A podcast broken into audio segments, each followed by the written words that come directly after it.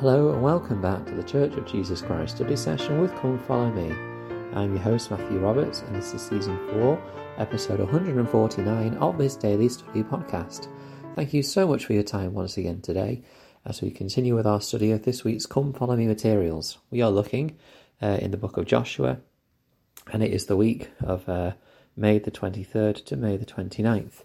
And today we're going to look in Joshua chapter 2, in which uh, we learn of a very um, interesting story uh, about a woman, a woman named Rahab. Now, first of all, it's important to note that Rahab is one of the few named women of the Old Testament. Um, this is just how, in those days, it was recorded that was often focused uh, on the patriarch or the men of the society. Uh, but Rahab um, is an, as an example of women who was mentioned in the Old Testament. Uh, and it indicates how faith and works are necessary for salvation. So, if we go to Joshua chapter two, um, they Joshua sends two spies into Jericho. So before they begin the process of trying to overtake uh, Jerusalem, he sends in a couple of spies, and then they they stayed at Rahab's house. Now Rahab was a harlot, um, and they then found out that the king of Jericho was sending out people uh, to find out who these spies were. Um, he he clearly knew that they had arrived, and so in verse three, um, the king sends to Rahab, um, saying sends a message to Rahab telling her to to bring forth the, the men who who were staying over. Uh, and in verse four, it says, "And the woman took the two men and hid them, and said thus, There came men unto me, but I wist not from whence they were. And it came to pass about the time of the shutting of the gate, when it was dark, that the men went out. Whither the men I whether the men went, I wot, I wot not. Pursue after them quickly, for ye shall overtake them. So the word "what not" means I know not. Uh, so basically, she hides uh, the the two um, Israelites, uh, tells the guards that they have moved on, uh, and they pursue further um, out of the gates. Um, so she says, and this is interesting in verse 9 and 10 uh, and 11, she says, I know that the Lord have given you the land, and that your terror is fallen upon us, and that all the inhabitants of the land faint because of you. For we have heard how the Lord dried up the water of the Red Sea for you when you came out of Egypt, and what you did to the two kings of the Amorites. And as soon as we heard these things, our hearts did melt. There neither did there remain any more courage in any man because of you. For the Lord your God, He is God in the heaven above and the earth beneath. So there is clearly here a sense of faith from not just Rahab, but also um, some other people, it turns out in Jericho, that the Lord is with the Israelites, that He is the God of all, uh, of, of the heaven above and the earth beneath. Um, and so she has this faith that the Lord is with the Israelites. But then not only does she have this faith, she acts on that faith and she hides and set, protects the, the two Israelite spies.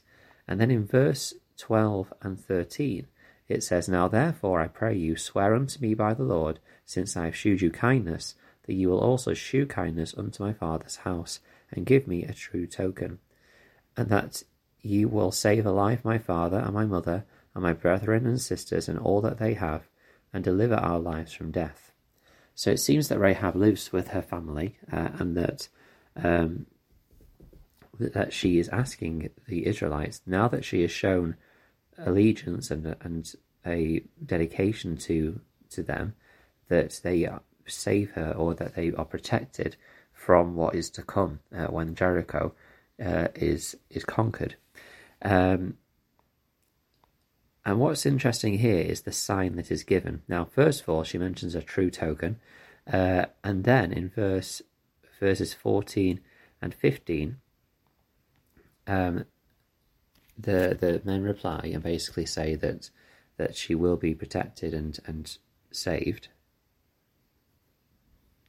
And as they are leaving, um, Rahab warns them to avoid a certain path because she's obviously obviously just sent the people who are searching for these men uh, down a certain road. So she tells she tells them to go a certain way, hide for a few days, and then they should be um, they should be gone by then. Now, what is interesting uh, is the way in which a token or sign is given uh, to, so that Rahab's house is protected. Um, in verse 17 and 18 it says, And the men said unto her, We will be blameless of this thine oath which thou hast made us swear. Behold, when we come into the land, thou shalt bind, bind this line of scarlet thread in the window which thou didst let us down by, and thou and thou shalt bring thy father and my mother and thy brethren and all thy household unto thee. Uh, and it shall be that whosoever shall go out of the doors of thy house into the street, his blood shall be upon his head, and we will be guiltless and whosoever shall be with thee in the house, his blood shall be on our head, if any hand be upon him. Now, there's a few things here which I want to focus on.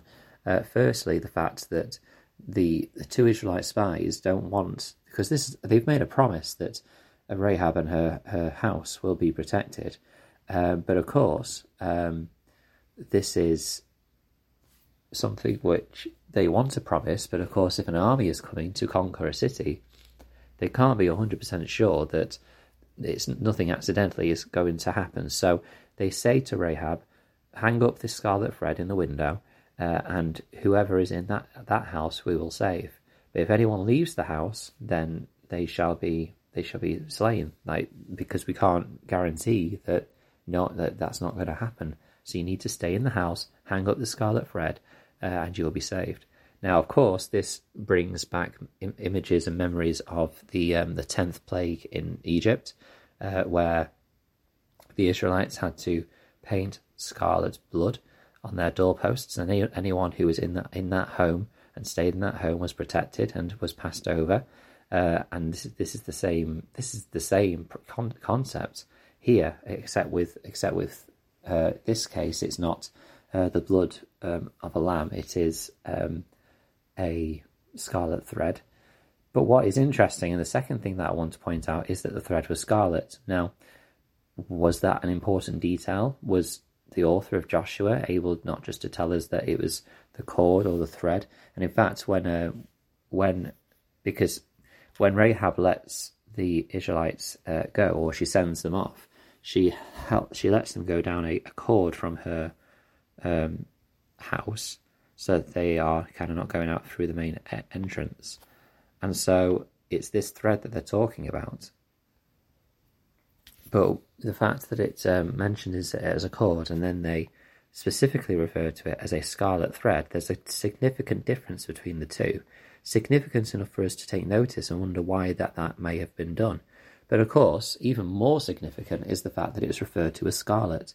Uh, and that, of course, for us brings images of the atoning blood of our Saviour Jesus Christ, that that protects us, that allows us to be saved, and that is our uh, method of salvation, that He is the way, and that through Him and His sacrifice, then we can be saved. Uh, and this is obviously um, a symbol of this, and a token that um, the, the the atoning blood of our Saviour Jesus Christ is the one that saves us. And the other thing as well that I like about this is that the two spies tell Rahab to bring the people that she wants to save to her uh, and make sure that they're in the house. Uh, and that is, again, you know, uh, yeah, that brings images of Lehi and Lehi's dream at the Tree of Life. As soon as he's taken of the fruits, looking around and casting his eyes about for his family, um, that should be once we have partaken and received a salvation, uh, the next thing that comes to our minds is looking for those that we love and care about and inviting them to come to us. Um, this does t- this happens and this uh, this does take place, uh, and they are saved. And so it's through our faith and works that we are saved. Our faith to be able to prompts us to act, but then we have to put on, you know, we have to show uh, that we are, we are willing to follow the Savior. We need to try and live a Christ-like life and change so that we can become can become more like Him. Thank you so much for listening today. Hope you've enjoyed the study. Please do continue to follow the podcast uh, and uh, join us tomorrow as we move into the next part of the book of Joshua. Thank you so much for your time, and until we meet again.